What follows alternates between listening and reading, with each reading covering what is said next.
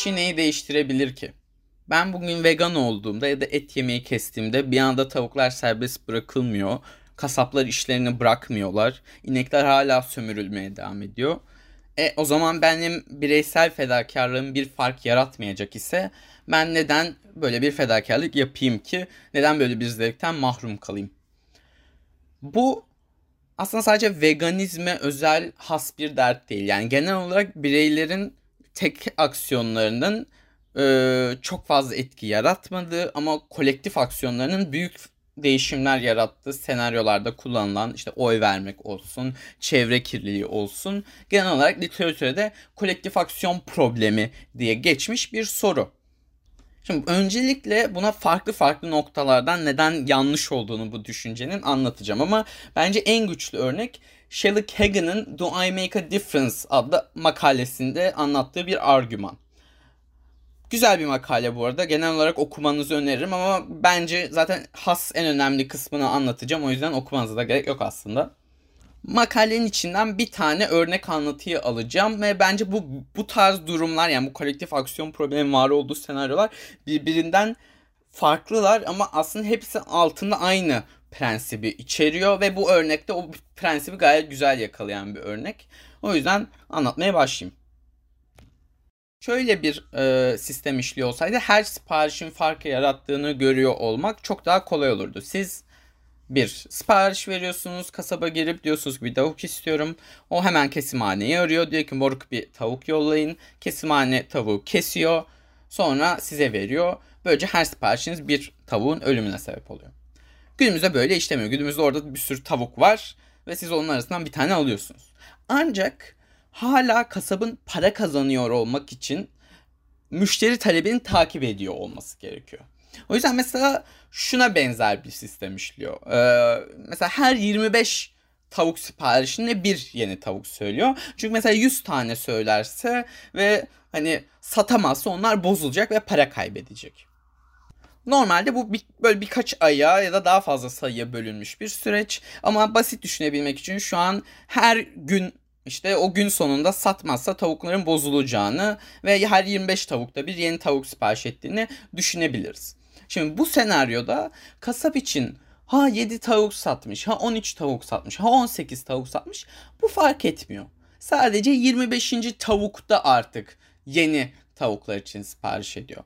O yüzden o 16. siparişin bir tavuk ölümüne sebep olmadığını söyleyebiliriz ama 25'in net bir şeyler tetiklediğini, o yeni siparişi tetikleyen şey olduğunu söyleyebiliriz. Ve Shelley Kagan da bu zaten tetikleyici vakalar diyor genellikle bu e, kolektif aksiyon problemindeki vakaları. Yani o tetikleyici rakama gelene kadar verilen e, siparişler ya da verilen zarar ciddi bir şeye sebep olmuyor. Ama o tetikleyici fark yaratan şey oluyor. Şimdi tabii burada şöyle de bir gerçek var. Hani büyük ihtimalle kesimhane 25 tane söylediğinde direkt 25 ekstra üretmiyor. O da mesela belli 25 siparişten sonra üretimi binle arttırıyor. Ama yine dediğimiz gibi yani prensip değişmediği için düşüncemizi komplikeştirmeye gerek yok. 25'ten devam edelim. Şimdi bu 25 tavuk siparişine bakmanın iki yolu var. Ya 25 o hani 25 tane tavuk alan her kişiyi sorumlu tutabiliriz ve bu durumda yani herkes eşit sorumlu olur ve bu da kişi başı bir tavuğun ölümüne sebep oluyor olmanız demek. Ya da sadece 25. kişiyi sorumlu tutabiliriz. Bu senaryoda 24 kişi gayet masum ve o 25. kişi sorumlu. Yani aslında o 25. kişi olmadığınız sürece gayet güvendesiniz ve ahlaklısınız. Ancak şöyle bir sıkıntı var sipariş verirken asla 25. kişi misiniz bilmiyorsunuz. Yani, yani o bir sonraki siparişi tetikleyecek rakamda mısınız? Bunun yazdığı bir yer yok. Aslında her eyleminizde bir risk alıyorsunuz. Bugün bence şöyle bir matematik geliştirsek bunu hesaplamak için hepiniz ikna olursunuz. Bir eylemin yaratacağı sonuçları olasılıksal dağılımını yapabiliyorsak aslında en makul o eylemin yapacağı sonucu hesaplamanın yolu o olasılığın gerçekleşme ihtimaliyle gerçekleşirse oluşacak zararı çarpmaktır.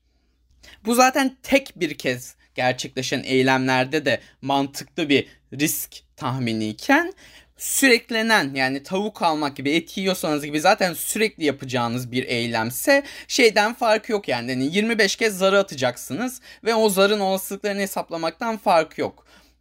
O yüzden bu işin matematiğini yapalım. 25'te 24 ihtimalle sıkıntı üretmiyorsunuz. Bunu çarpalım. 25'te 24 çarpı 0 0. 25'te bir ihtimalle ise tetikleyici sizsiniz. Ve bu durumda da 25 tavuğun ölümüne sebep oluyorsunuz. 25'te 1 çarpı 25 bir tavuğun ölümü çıkıyor gene yani. şey dediğinizi duyar gibiyim. Ama Arda ya şöyle bir senaryo varsa ben mesela 25. sipariş veren de değilim ve aslında sonuçta bu tavuklar belli bir sayıdan sonra bozuluyorlar ve aslında mesela 7'de bitmiş bir serinin içinde bulunuyor olabilirim. Hali hazırda bozulacak tavukları alıyor olurum. Yani bir kasap 25. tavuğunu satmıştır, yenisini söylemiştir. Ancak işte o 25 yeni gelen tavuk bozulmadan hepsini satamamıştır ve ben hali hazırda o bozulacak olan tavuklardan birini almışımdır. Bu durumda şunu hesaplıyor olmamız aslında. Yani yapacağımız olasılık hesabını birazcık değiştirmemiz gerekiyor. Artık 25. tetikleyeni mi kişi misiniz? Bunu hesaplamaktansa siz tamamlanmış bir grubun içinde misiniz? Bunu hesaplamamız gerekiyor. Şimdi olası grup senaryolarını sayalım. Ya artı 1'de biten ya artı 2'de biten ya artı 3'te biten bir grupta olabilirsiniz. Bu böyle 25'e kadar gidiyor. O yüzden yine tahmin edebileceğiniz gibi 24 senaryoda aslında bir sonraki hali hazırda ölecek bir tavuğu sipariş edeceğiniz bir senaryodasınız. Ama 25'te bir ihtimalle de yine tamamlayıcı bir senaryoda oluyorsunuz. Bunu da yine matematiksel hesabını yaptığımızda 25'te 24 çarpı 0 0, 25'te 1 çarpı 25 yine bir tavuğun ölümüne sebep olduğunuz bir senaryo oluyor her siparişiniz ile. Yani aslında bu tetikleyici sistem içerisinde ne kadar büyük bir grubun içinde var oluyorsanız tetikleyici kişi olma ihtimaliniz azalıyor. Ama tetiklediğiniz durumda yol açtığınız zarar artıyor bu yüzden. O yüzden matematik hesabımız grup 10 kişilik de olsa, 30 kişilik de olsa, 100 kişilik de olsa her zaman aynı kalıyor. Ki gerçek hayatta yani bu şey şeklinde işlemiyor zaten. Aa tavuk zaten çöpe gidecekti. O yüzden benim hiçbir şekilde sisteme bir etkim yok gibi bir şekilde işlemiyor yani. Çünkü arkadaşlar data çağında yaşıyoruz yani. Bugün Google sizin ne tip sanat sevdiğinizden tuttuğunuz takıma en sevdiğiniz en tatlı bulduğunuz köpek türüne kadar size dair neredeyse her şeyi biliyor. Yani en iyi reklamları gösterebilmek için. Ve bugün firmalar bu istatistikleri en verimli şu şekilde kullanabilmek için inanılmaz bir çaba harcıyorlar. O yüzden yani siz vegan olduğunuzda bunun hem kullanıcı profilinize Google'dan olsun hem de yaptığınız siparişlere yansımadığını iddia ediyor olmak makul değil. Ya ben spesifik olarak kendim e, Carrefour ve benzeri yerlerdeki fişlere bakıp bunun üzerinden müşterilere behavioral segmentation yapan yani kullanıcı profilleri oluşturan bir yerde staj yaptım mesela. Yani adam mesela şey almış köpek maması almış. Diyoruz ki ha bu adam köpek sahibi ve sonra bu köpek sahiplerinin sayısı üzerinden e, ne kadar köpek sahibi var, ne kadar işte köpek mamalarına ilgi duyacak insan var diye bir istatistik oluşuyor ve bunu üreticiler de göz önüne kapıyorlar. Yani firmalar bu istatistikleri toplayan şirketlere gayet ismi tanıdık firmalar para veriyorlar bu analizler için. Çünkü e, yani kapitalist bir sistemdeyiz arkadaşlar ve arz talep sürekli takip ediliyor ve bu datayı sürekli en verimli bir şekilde kullanmak için bir çaba var. O yüzden bu anlattığım sistemde her bireysel alışverişin yarattığı etki yani o tetikleme eşiği o grup giderek küçülüyor zaten. Bugün bir tavuk üretiyor olmak, bugün bir inek üretiyor olmak aslında bir yatırım.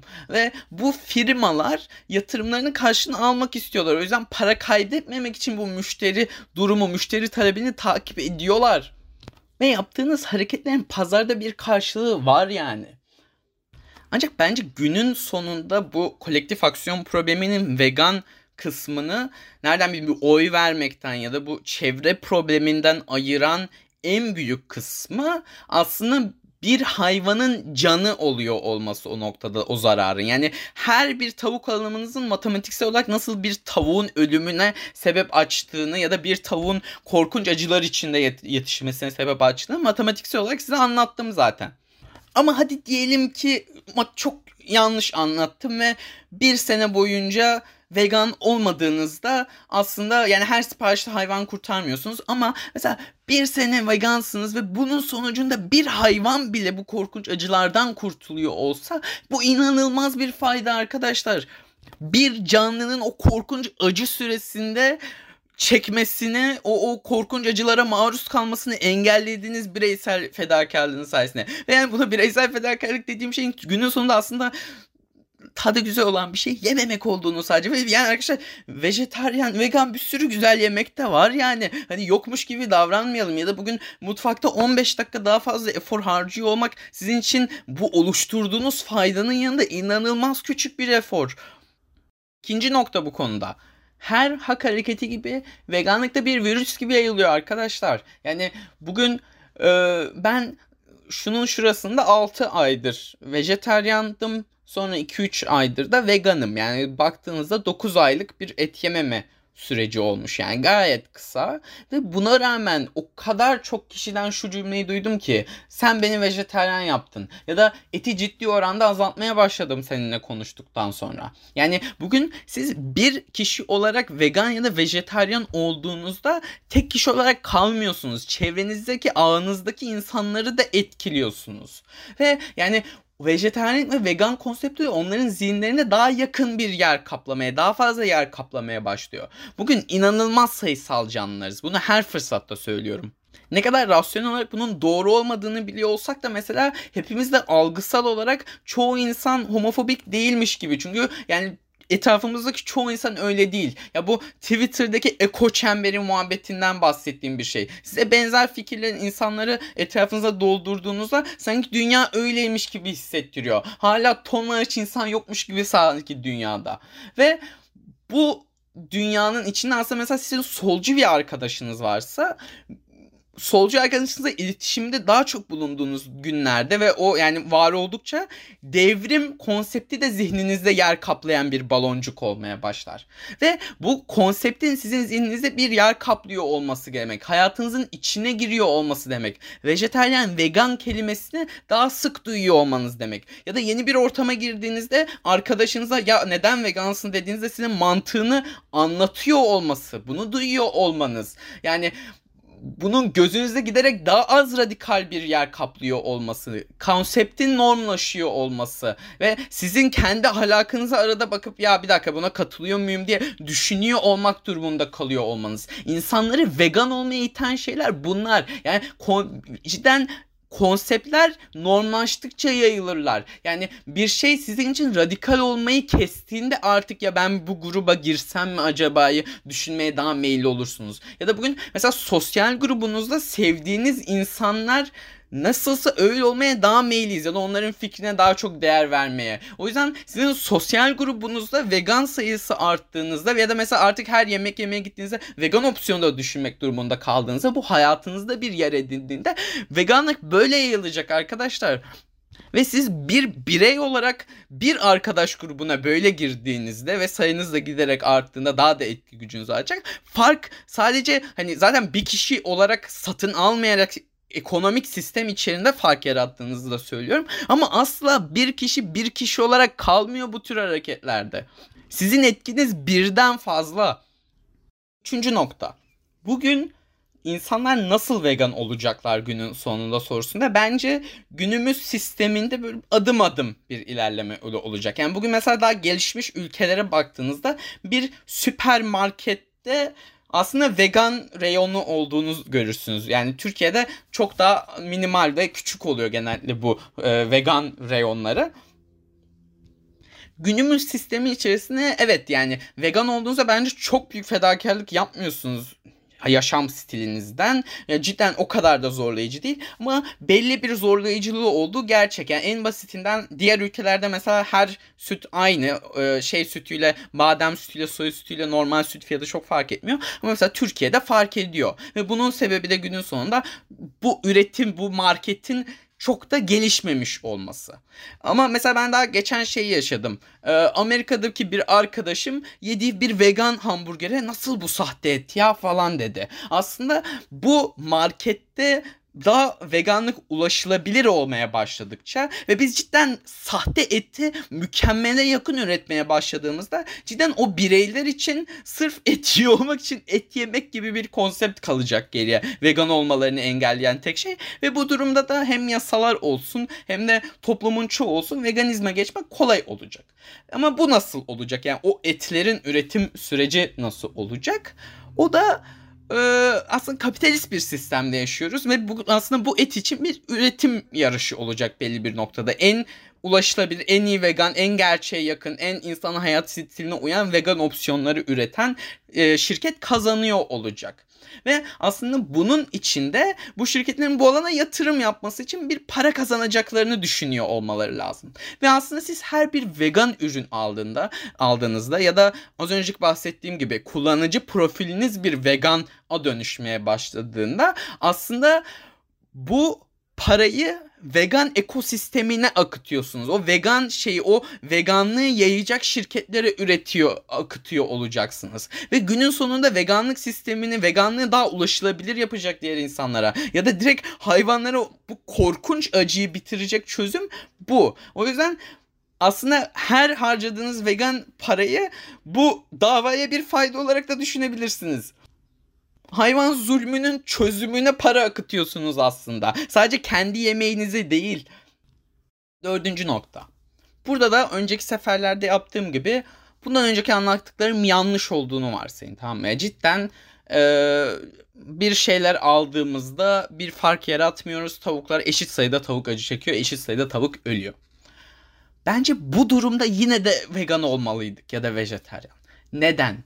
Çünkü bence bugün e, nasıl aslında Holokost'tayken sizin bir SS subayı olmanız hiçbir şeyi değiştirmiyorsa yani büyük ihtimalle siz SS subayı olup bir Yahudi'yi kafasından vurduğunuzda ya da ona işkence yaptığınızda ölecek Yahudi sayısı ya da çektiğin total acı değişmeyecekti. Büyük ihtimalle siz o yani siz yapmasanız o Yahudileri başka bir SS subayı vuracak. Ancak bence o gün hala o acıya sebep olan kişi oluyor olmak, o acın katliamın içine bir işleyen dişli oluyor olmak çok ahlaksızca yani. Ve bence o gün bir Alman'ın yapması gereken şey SS subaylığından kaçmak olmalıydı. Ve yani bugün şey biraz tartışılabilir belki. Yani SS subaylığından kaçmanın sizin için ölümcül sonuçları olabilir. Ama şeyden eminiz. Bugün vegan olursanız neredeyse hiçbir şey kaybetmiyorsunuz. Yani tadı güzel olan birkaç yemek var. Onları yemiyorsunuz. Yani ki bu çok küçük bir fedakarlık ki o yemeklerin de zaten çok iyi sahteleri çıkmaya başladı. Bence yani bu kanlı sistemin içinde elimizin duruyor olması bile gayet ahlaksızca bir şey. O yüzden doğru olan elimizi oradan çekiyor olmak. Bitkilerin de canı var. O zaman bitki de yemeyin. Şimdi bitkilerin bir sinir sistemleri yok bizimkine benzer. O yüzden onunla korkunç acılar çektirmediğimi tahmin ediyorum. Ve de aynı zamanda yani ne kadar çevreyle interaksiyonları olsa da ya da böyle küçük hani bilince benzer bazı manevralar yapıyor olsalar da bizim anladığımız bir şekilde bilinç sistemleri de yok gibi. O yüzden bitki yemek e, bir noktada ahlaklı olduğu iddia edilebilir. Ancak şöyle bir gerçek var arkadaşlar. Bugün bitki yemek de yani neden bitki yiyorumun asıl sebebi ölmek istemiyorum çünkü yani bir şey yiyor olmam lazım. Yani yarın bir gün bitki yemenin de aslında bahsettiğim gibi korkunç acılara yol açtığını öğrenirsem kendime sormam gereken ilk soru şu olur. Nasıl yani şey olmaz. Aa o zaman hayvan da yiyeyim yani. yani ikisine de zaten zarar veriyormuşum olmaz. Yani nasıl e, bitki de yemeden acaba hayatta kalabilirim olur olmam gerekir kendime sormam gereken soru. O yüzden şu noktada birazcık yaptığımız şey gibi yani ikisinden birini yiyerek hayatta kalabilirim ve bu durumda tahmin etmem gerekiyor ve hayvanları uğraştırdığım acının çok daha minimal olduğunu tahmin ediyorum. Ve şeye cidden ben saygı duyuyorum yani var olmuyor olmak korkunç bir şey. O siyah boşluk yani o Arda'nın bir gün yok olacağı yani. O yüzden bir canlının varoluşunun devam ettirebilmek için çevreye verdiği zararların belli noktada ahlaki olduğunun argümante edilebileceğine inanıyorum. Yani ne kadar hala bir ikilem olsa bile. O yüzden yarın bir gün belki tek hayatta kalmamız yolu bitki yemek olursa bu hala belli bir yere kadar e, argümante edilebilir. Ama günümüzde e, daha o noktada değiliz yani. Yani bitki yemek kötü olsa bile yani iki tane kötü şey varsa aa o zaman birini yapıyorum diğerini de yapayım gibi bir düşünce olamaz. Vegan olmak sağlığa zararlı, vegan olmak sağlıklı değil. O yüzden kendime bunu yapmam, vegan olmam, sağlığım daha önemli. Şimdi sağlığa dair konuşurken bir rahatsız hissediyorum podcast'te. Çünkü bir kendi mantık filtremden geçirebildiğim bir şey hiç değil. Yani tamamıyla e, ya çünkü hiçbir uzmanlığım yok bu alana dair ve hani burada artık uzmanların ne dediğine kalıyorum. İnternetten araştırdım kaynakları ne dediğine kalıyorum. Yani bu birazcık rahatsız edici ve şey çok asıl rahatsız edici. Yani bu sağlığa dair olan diskur çok değişiyor. Yani hani bir gün kolesterolü şöyle kötü bunlar yani herkes farklı bir şey söylüyor ve bugün mesela şeyi de biliyoruz yani sigara çok uzun bir süre boyunca doktorlar tarafından önerilen bir şeydi. O yüzden bu sağlık dünyasında beslenmenin en idealinin ne olduğuna dair herkes farklı bir telden çalıyorken e, ve çağlara göre bu kadar hani kötü iddialar zamanında yapılmışken şu an size aktardığım bilgilerin sonuna kadar arkasında rahatça duramıyorum. Ama bazı mantıksal çıkarımlar da yapacağım. Onlar zaten net ve genel olarak da burada kaynak olarak Murat Kınıkoğlu'nun Vegan Beslenme kitabını ve Vegan Earth YouTube serisinin sağlık kısmından aldığım bilgileri paylaşacağım. Bugün şeyi biliyoruz uzun vadede hayvansal tüketim sağlıksız bir şey. Yani mesela veganlığın sağlıklılığına dair herhangi bir konuşmaya başlamadan önce hayvansal tüketimin sağlıksız olduğu net bir şekilde biliyoruz. Yani bunun üzerine dair bir sürü bulgu var. Kolesterolü arttırdığını, kalp krizi riskini arttırdığını, kanser riskini arttırdığını, diyabet olasılığını arttırdığını biliyoruz. Ya et yemenin az olduğu ülkelerde mide kanseri oranları daha az mesela. Ve genel olarak vegan beslenmenin çok sağlıksız olduğuna dair bir diskur var etrafta. Ama ya soruyorum arkadaşlar yıllardır vegan yaşayan insanlar var. Hepsinin değerleri gayet iyi. Ya bugün direkt performansını arttırdığı için vegan olan sporcular var. Yani sporculara aa sporcu deyip geçiyoruz televizyondan izlerken ama yanında durursanız onların nasıl makinalar olduğunu, nasıl insanüstü şeyler olduğunu görürsünüz. Yani hani 1.92 metre boyunda her yerinden kas fışkıran insanlar. Ve bu insanlar mesela inanılmaz enerji yaktıkları için mesela oturup böyle bir sporcu arkadaşınız varsa şeyi görürsünüz. Yani 3 büyük boy pizzayı gömer ve hiçbir şey yememiş gibi hayatına devam eder ve kilo da almaz. Çünkü o enerjiyi yakar. Yani bu korkunç makinaların enerji, protein ihtiyacını vegan yemekler karşılayabiliyor. Hatta daha iyi karşılıyor. Performanslarını arttırdığı için bir sürü vegan sporcu bunu yapıyor.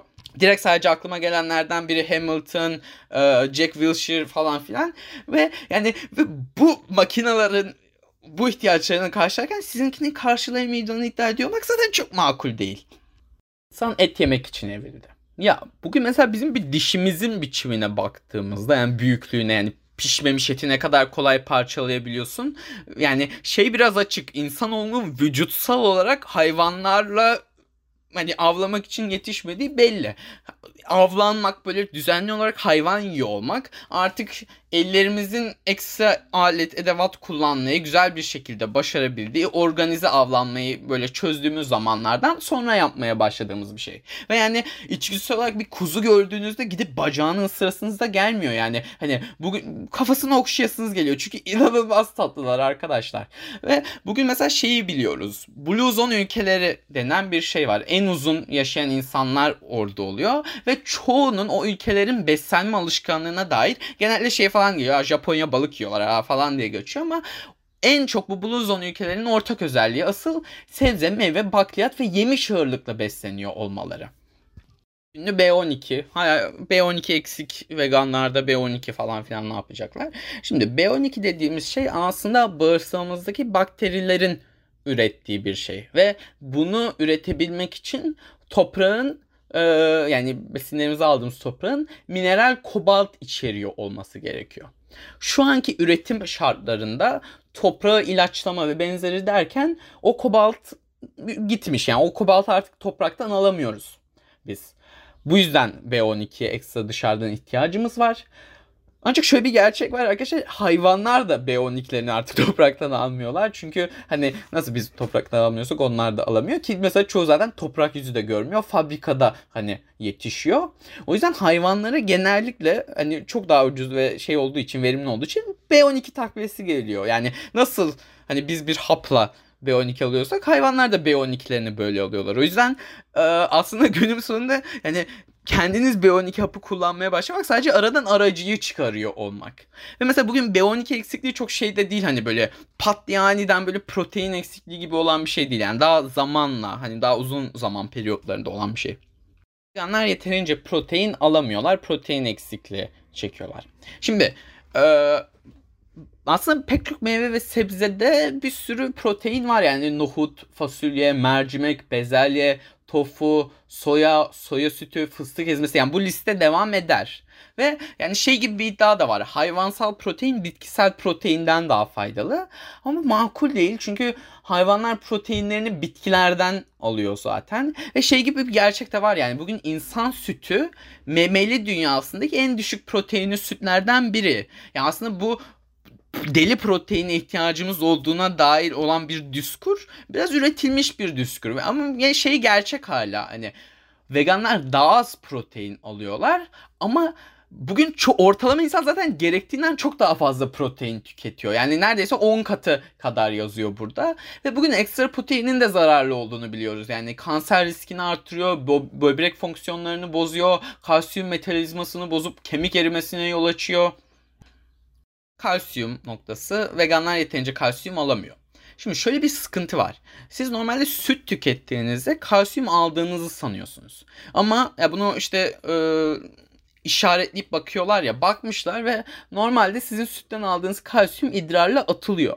Ama şöyle bir gerçek var. Vücudunuzda cidden daha fazla kalsiyum oluyor süt içtikten sonra. Bunun sebebi süt ve süt ürünlerinin çok asidik olması. Yani kandaki pH değerini de sağlamak için aslında vücudumuz kemiklerden kalsiyum çekiyor. Bu da sizin kemiklerinizde kalsiyum oranının azalması, bu da kemiklerinizin daha rahat kırılıyor olması demek. Ki istatistiklere bakıldığında dünyanın çok süt tüketen ülkelerinde kırık oranları daha fazla. Veganlarda demir eksikliği var. Çünkü bitkideki demir emilemiyor, daha az emiliyor. Ee, şimdi buradaki ikinci cümle cidden doğru e, vücudumuz bitkideki demiri emmekte daha zorlanıyor. Ama şu, burada da şöyle bir e, gerçek var. Demiri C vitaminiyle beraber tükettiğinizde emilimi 5 kat artıyor. Ve veganlar da beslenme alışkanlıkları gereği daha fazla C vitamini olan sebze tükettiklerinden dolayı onların demir emilim eğilimleri artmış oluyor genellikle ve bu e, durumu neredeyse eşitliyor ki şey gibi bir gerçek de var yani demirin de fazlası zararlı ve demiri mesela vücudumuzdan direkt olarak atmanın bir yolu da yok. Yani insanların böyle demiri çok fazla olduğunu ve alınması gerektiğinde vücutlarından kan çekerek falan azaltılıyor. Yeterince omega alamıyoruz. Balık ile bitkideki omega aynı değil ve bize balıktaki lazım. Bu doğru. Yani bugün omega 3'ün çok fazla çeşidi var ve hani bizim ihtiyacımız olan sadece hayvanlarda var. Ancak şöyle bir durum var. Biz omega'yı bitkilerden alıp ihtiyacımız olan omega tipine vücudumuzda çevirebiliyormuşuz. Yani o yüzden aslında bitkisel omega kaynaklarını güzel araştırırsak kendimiz de gayet omega eksikliği yaşamadan hayatımıza devam edebiliriz soya kansere sebep oluyor ve işte soya sütü olsun, soya kıyması olsun genel olarak veganların e, diyetinde soyanın hatır sayılır bir yeri olduğu için veganlar e, kanser olmaya daha meyilli. Şimdi burada zaten günümüzde hayvanlara genellikle soya ve mısır yedirtiliyor. Yani bugün mesela dünyada üretilen soyanın e, yaklaşık %98'i e, hayvan besinlerine harcanırken hayvanların yediği şeylere harcanırken yüzde bir ikisi e, insanların yediği yemeklere harcanıyormuş. Ve bugün insanların yediği soyalar üzerinde çok daha fazla regülasyon var. E, ancak hayvanlarınkinin üzerinde çok daha az regülasyon var. Ve yani siz aslında dolaylı olarak hayvan aracılığıyla soya yediğinizde çok daha büyük ihtimalle kanserojen ya da hormonlu olmaya meyilli bir soya yiyor oluyorsunuz. Ki yani bunun çözümü yine vegan olmamak değil, soyayı az tüketen bir vegan olmak. Ve yani şu ana kadar size nedenleriyle anlattım aslında. Neden veganlığın böyle sağlığa zararlı bir şey olmadığını. Ama dediğim gibi bilim e, hiç kendi şeyim olmayan bir şey. Farklı kaynaklardanım ve sürekli buna dair düskur değişiyor. E, ve hadi diyelim ki haksızım. Ya bence şey açıkken bu kadar da haksız olmadığım belli. Yani yıllardır vegan yaşayan insanlar ve, ve gayet sağlıklı hayatlarına devam ediyorlar. Hatta Blue Zone ülkeleri hani e, genelde böyle besleniyorken. Ama yani diyelim ki cidden birazcık daha sağlıksız olacağız vegan olursak. Ya bence bu oluşturduğumuz acının yanında yani bu kadar acıya sebep olmak için bir kadar yani bu kadar acıyı sadece çok az sağlıksız olarak engelleyeceksek olalım bu hayvanları biz ürettik. Bizim olmadığımız senaryoda bu hayvanlar zaten hiç var olmayacaklardı. O yüzden hayatlarını elinden alıyor olmamız ya da onlara acı çektiriyor olmamız bir sıkıntı değil. Çünkü alternatifinde zaten yoklar. Şimdi bugün bir şeyi üreten siz, siz olduğunuz için bir canlıyı onun üzerine tam tahakkümünüz olduğu fikri korkunç bir fikir. Çünkü hala o doğduğu andan itibaren sizden farklı, kendi arzuları olan, kendi bilinci olan bir şey olmuş oluyor. Yani bugün nasıl e, mesela birisi bir çocuk doğurduğu için çocuğuna işkence etmesine, çocuğunu tecavüz etmesine ya da çocuğunu öldürmesine izin vermiyorsak aynı prensip hayvanlar için de geçerli dünyaya bir kere gelmişiz e, ama ahlaksızca olabilir ama ya tadı çok güzel ve hani bırakmak için çok efor harcamam gerekiyor ve hani burada birazcık bencil olacağım. Şimdi ahlaksızlık olduğunu kabul ettiyseniz e, şayet vegan olmamanın ya da et yiyor olmanın bu böyle beyaz yalan gibi diyebildiğimiz küçük bir ahlaksızlık değil. Yani hani e, çünkü dünyada bazı ahlaksızlıkları böyle bize büyük faydalar sağlayan küçük ahlaksızlıkları belki böyle argümante edebiliriz. Ancak e, veganizmin yapısı gereği hani kötü olduğunu kabul etmeniz için hayvanın bilinci olduğunu ya da bir hayvanın çektiği acının değeri olduğunu kabul etmeniz gerekiyor. E, bir hayvanın çektiği acının değeri olduğunu kabul ettiğiniz noktada bütün hayvanların çektiği acının değerini kabul etmeniz gerekiyor. Ve yani bütün hayvanların şu an çektiği acı holokostu yani yanında küçücük bir hani Hitler'in yaptığı şey de bir soykırımcıkmış gibi kaldı. için inanılmaz minnak bir acı olduğu için onun yanında yani inanılmaz acı seviyelerinden bahsediyoruz. Yani bu kadar büyük bir acıyı sırf senin zevkine uyuyor diye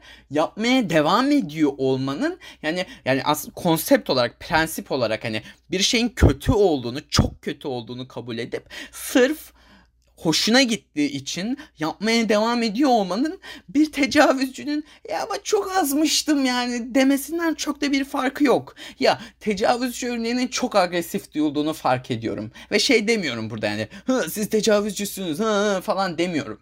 Yani hani günün sonunda ben 9 ay önce sizdendim yani. Hani burada siz biz yok yani ben hala bu konuşmayı dediğim gibi yani eski Arda ile yapıyormuş gibi de hissediyorum. Ama burada önemli olan yani rasyonel olarak bu cümlenin geldiği zeminin aynı olduğunu fark edebiliyor olmak. Eğer ha, yani bu hayvan yemenin ahlaksız olduğunu kabul edip sonra et tadı güzel diyorsak aslında o sokaktaki tecavüzcüyü yargılamak için çok da bir hakkımız olmadığını ya da prensipte belki hakkımız var çünkü bu kadar normun tecavüze e, kötülediği bir dünyada tecavüze empati kurmak daha kolay olurdu. Ama rasyonel zeminde hakkımızın olmadığını anlatabiliyor olmak, ya bunu kavrayabiliyor olmak değerli. Neden ahlaklı olmalıyız? Yani bugün ahlak dediğimiz şey insanların zamanında ürettiği bir kavram ve ya da ahlak inanılmaz relatif ve neyin ahlaklı olup olmadığını asla bilemiyoruz. O yüzden neden böyle bir efor harcayayım? Şimdi bu cidden sinir bozucu bir duruş yani hani şey açısından hani insanlarla pek çok noktada cidden veganizm tartışmasının tıkandığı yer burası oluyor. Çünkü bir şey demek çok zor. Yani benim en yakın arkadaşım yani konuşuyoruz bu konuyu ve şey diyor bana yani ben diyor 200 sene önce yaşasaydım kölemi diyor böyle kırbaçlardım diyor. Çat diyor çat diyor. yani benim de sinirimi bozan ve tam bir cevap vermekte zorlandığım bir soru. Ya şey doğru. Cidden o human uh, is ve ought to problemine sonuna kadar katılıyorum. Yani ahlaka dair bütün kurulmuş ahlaki okullar dünyanın nasıl olduğu üzerinden dünyada şöyle şöyle şöyle gibi analizler yapıyor ve bu analizler belli bir noktada dünya ve e, insanlar şöyledirden şöyle olmalıdır'a zıplıyor. Ve bu olmalıdır'a zıplayan, öyleden olmalıdır'a zıplayışı arasında bir boşluk var ve o boşluğun nasıl doldurulacağı büyük bir problem. Ya da bugün şeyi de kabul ediyorum yani e, utilitarianizm e, yani bugün ahlaklı olanın en fazla hazzı en az acıyı üreten bir biçimde yapıyor olmanın inanılmaz fazla gri bölgeler barındırdığını e, bir faydayı bir hazzı nasıl ölçeceğimize dair ya da bugün böyle çok kantçı bir ahlakın kendi içerisinde zaten bir sürü sıkıntılı şey barındırdığını. Ama ya bence çok net bazı şeyler var hani e, bugün mesela bir kadının tecavüz ediliyor olmasının korkunç olduğu utilitarianizmde bence gri değil yani. Hani bir kadını tecavüz ediyor olmak, birini öldürüyor olmak yani başka bir fark yoksa cidden kötü. Ve bugün bu dünyaya cidden bir kez geldik. Ve Arda var olarak bu dünyada bazı izler bırakacaklar. Ve yani bugün etrafa bırakacağım izleri seçiyor olma imkanım varsa bence iyi olan izler bırakıyor olmam lazım. O mümkün olabildiğince az zarar veriyor olmam lazım. Şey sıkıntılı bir dünya görüşü yani e, yani kimse bizi hatırlamayacak ve kim yani 200 yıl sonra kimse bizi nasıl hatırlayacağı üzerinden bir e, nasıl davranmalıyım diye düşünmek çok da makul değil. Ama bence mesela 200 sene ilerisine gidebildiğimizde yani bıraktığımız yani Arda kişisine böyle ileriden baktığımda ben etrafta pozitif bir şeyler bırakmış bir insan olmak görmek istiyorum. Ve yani zaten günümüz dünyasında dünyaya çok fazla zarar veriyorum. Hali hazırda var olduğum karbon ile şu ana kadar yediğim etler ile pek çok canlıya zarar verdim. Ve bu acının yani bu e, acıyı veren tarafta oluyor olmak bence yapmıyor olmamız gereken bir şey ya. Çok basit bir prensip ama yani birisi size gelip dövse mutsuz olursunuz. O yüzden siz de başkasına yapmayın bunu. Ve şeyi de hatırlamamız gerekiyor arkadaşlar. Et yemek aktif bir eylem. Yani pasif bir eylemmiş gibi davranıp benden ekstra bir sorumluluk bekleniyor diyerek işin içinden sıyrılamayız. Bugün et yemek bizim aktif olarak yaptığımız bir eylem. O yüzden ben size mesela şu an vegan olmanızı istemiyorum sizden. Et yemeyi, süt tüketmeyi durdurmanızı istiyorum. Ve yani dediğim gibi inanılmaz küçük bir efor harcayacakken bunu neden yapmıyorsunuz? Veganlığın ve vejeteryanlığın zor olduğu üzerine inanılmaz bir diskur var. Yani öncelikle cevaplayayım. Vejeteryanlık hiç zor değil yani. Hani Türkiye zaten sebze ve meyve gibi şeylerle beslenmenin gayet zengin bir mutfağı olan yer şey biraz gerçek yani veganlık cidden birazcık daha zorluyor. Bu da birazcık Türkiye'de olduğumuz için ve vegan opsiyonların çok fazla olmadığı için ya da halihazırda vegan bir hani ekosistemin içinde bulunmadığımız için yani aslında insanlık olarak vegan üretmemiz dediğimiz gibi benim zaten kullanılan kaynaklar olarak daha çok daha çevirici, çok daha verimli, çok daha ucuz. Ama yani mesela İngiltere para birimi vegan değil yani. Ya böyle bir saçmalık olabilir arkadaşlar. Ne demek İngiltere para birimi vegan değil ya. Hani cidden böyle bakıyorum ve etrafta yani efor harcamışız bazı şeyleri. Hani nasıl bunu üretirken hayvanlara ceza verebiliriz acaba diye. Yani vegan dışarıdan bakıldığında şeyi görebiliyorum yani sanki çok bir efor gerektirebilecekmiş gibi.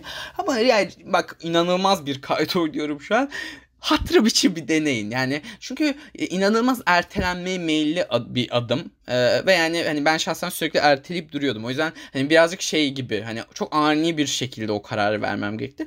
O yüzden sizden rica ediyorum. Yani mesela bundan sonra bir hafta bir vejetaryen olmayı deneyin önce.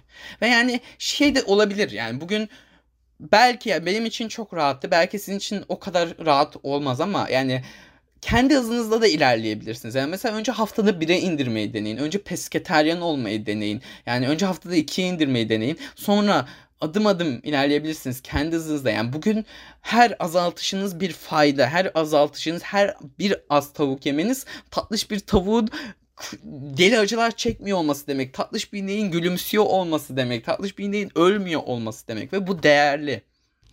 Günün sonundaki ana hedefin veganlık olduğunu aklınızda bulundurduğunuz sürece vegan olmaya dair sürecinizdeki hızı kendiniz belirleyebilirsiniz. Ama yani rica ediyorum bir adım alın, bir karar alın. Ee, yani şu an yapın çünkü e, yarın hep yarında kalıyor. Yarın bunları yaparım, yarın o karar veririm. Yani e, ricamdır lütfen. Yalvarıyorum. Ya yemin ediyorum ne isterseniz yapacağım. bölümü çekmeden önce düşünüyorum insanları sürekli ikna ederim diye. Aklıma gelen fikir lütfen desem. vegan aktivizmden bahsetmişken Türkiye'deki en güzel örneklerinden biri olan Kafessiz Türkiye'den bahsetmek istiyorum. Ee, Kafessiz Türkiye kafes sistemi diye bir şey var. Bugün tavukların üretiminde kullanılan e, bir tavuğa kendisine A4'ten bile küçük bir alanın olduğu bir kafeste korkunç şartlar altında yetiştirildiği sistem ve bu sistemden daha insancıl bir sisteme geçiyor olmak yani kafessiz sisteme neredeyse yani onların masraflarını %30'a yakın artırıyor. İnanılmaz küçük bir rakam. Ee, ve yani bugün Kafessiz Türkiye düzenlediği kampanyalar ile Barilla, Marmara Otelleri, Chibo, Ferrero, Burger King, Dedeman Otelleri gibi cidden tonlarca devi kafessiz sisteme geçme taahhütü vermeye zorladı. Bu on binlerce, yüz binlerce tavuğun çok daha az acı çekiyor olması demek ve yani ben 21. yüzyılda daha mod, daha efektif bir aktivizm biçimi düşünemiyorum arkadaşlar. Yani istediğiniz kadar Pride yürüyüşüne takılın, katılın. istediğiniz kadar 8 Mart'larda çıkın. Ya yani bu çok güzel ama yani bir kadının hayatını ekstradan kurtarıyor olmak ya da bugün patriarki sistemi kırıyor olmak ya da bugün e, heter, işte heteronormatif normların kırılıyor olması çok daha yavaş ya da bir bireyin spesifik fayda sağlaması çok daha zor olan hani süreç süreç içerisinde çok daha zaman alan eylemler. Ancak yani cidden ben Kafesiz Türkiye'nin düzenlediği kampanyalarıyla binlerce tavuğun çok net bir şekilde kurtulduğunu bu işte genellikle ne yapıyor oluyorsunuz? Sosyal medyadaki işte şeylere e, işte ya bir yere mail at, atabiliyorsunuz bu şirketlere işte mail atmanız isteniyor ya da işte sosyal medya postlarına yorum yapmanız, boykot edeceğinizi söylemeniz isteniyor ve yani oturduğunuz yerden bu kadar fazla acıyı engelleyebildiğiniz bir sistem yok ve yani çok değerli. O yüzden lütfen kafesiz siste Türkiye yani vegan olmanız, vejetaryen olmanız, ne olmanız fark etmez istiyorsanız et yiyor olun. Ee, bu çok faydalı. O yüzden lütfen e, aşağı koyduğum linklerden Kafesiz Türkiye'yi takip edin. Kampanyalarını destekleyin. Veganlığa dair daha fazla bilgi almak istiyorsanız hem e, Earthlings belgeselini çok öneririm. Onun da YouTube linkini aşağı koyacağım. Vegan Earth çok güzel içerikler üretiyor. Onun e, sağlık konusunda onun videolarından da faydalandım. Onu da lütfen takip edin. E, Yasemin Koca Sakal değerli arkadaşım onun da bir şeyler deniyorum diye blogu var. Onu takip edin. Ya aşağı böyle bir sürü link bakacağım konuda daha fazla bilgilenmek isteyen insanlar için. E, bundan bir önceki konum varoluş konuştuk ve böyle anlam arayışı konuştuğum için bu bölümde vegan konuştuğum için böyle yine çok hararetli bir şeyler anlattığım çok duygu dolu konuşmalar bölümlerde. Yine e, bundan sonraki bölümlerde daha ikinci ve üçüncü bölümdeki daha sakin bir şeyler anlattığım, örnekler verdiğim daha hani daha az e, passion içeren içeriklere geri döneceğiz. E, burada bir saattir veganlık anlatıyorum diye bölümlerde arada çıkıp e, vegan olun diye bağırmayı keseceğimi düşünmeyin. Çünkü e, ben orada vicdanınızın sesi oluyorum. Hani o vegan olun hatırlatması. Çünkü keşke bana da zamanında yapılsaydı ben daha erken olsaydım. O arada ölen e, yani bu fark ettikten sonra hani vegan olmadığım süreçte öldürdüğüm canlılar için hala birazcık sorumluyum. Birazcık değil bayağı sorumluyum daha veganizme dair konuşulabilecek çok fazla nokta var ve hani çok daha fazla yerden bu diyalog e, oluşturulabilir ama ben hani en sık konuşulan şeyleri seçtim. Eğer e, ikna olmadıysanız bazı anlatılara nedenleriyle yazın. E, belki ikinci bir bölüm çekerim. Belki size sadece özelden cevaplarım. Ee, ve genel olarak bölüme dair feedbacklerinizi esirgemekten çekinmeyin. Sağlıcaklı kalın dostlar ve asla unutmayın bugün bir tavuk oluyor bak çok kötü bir şey.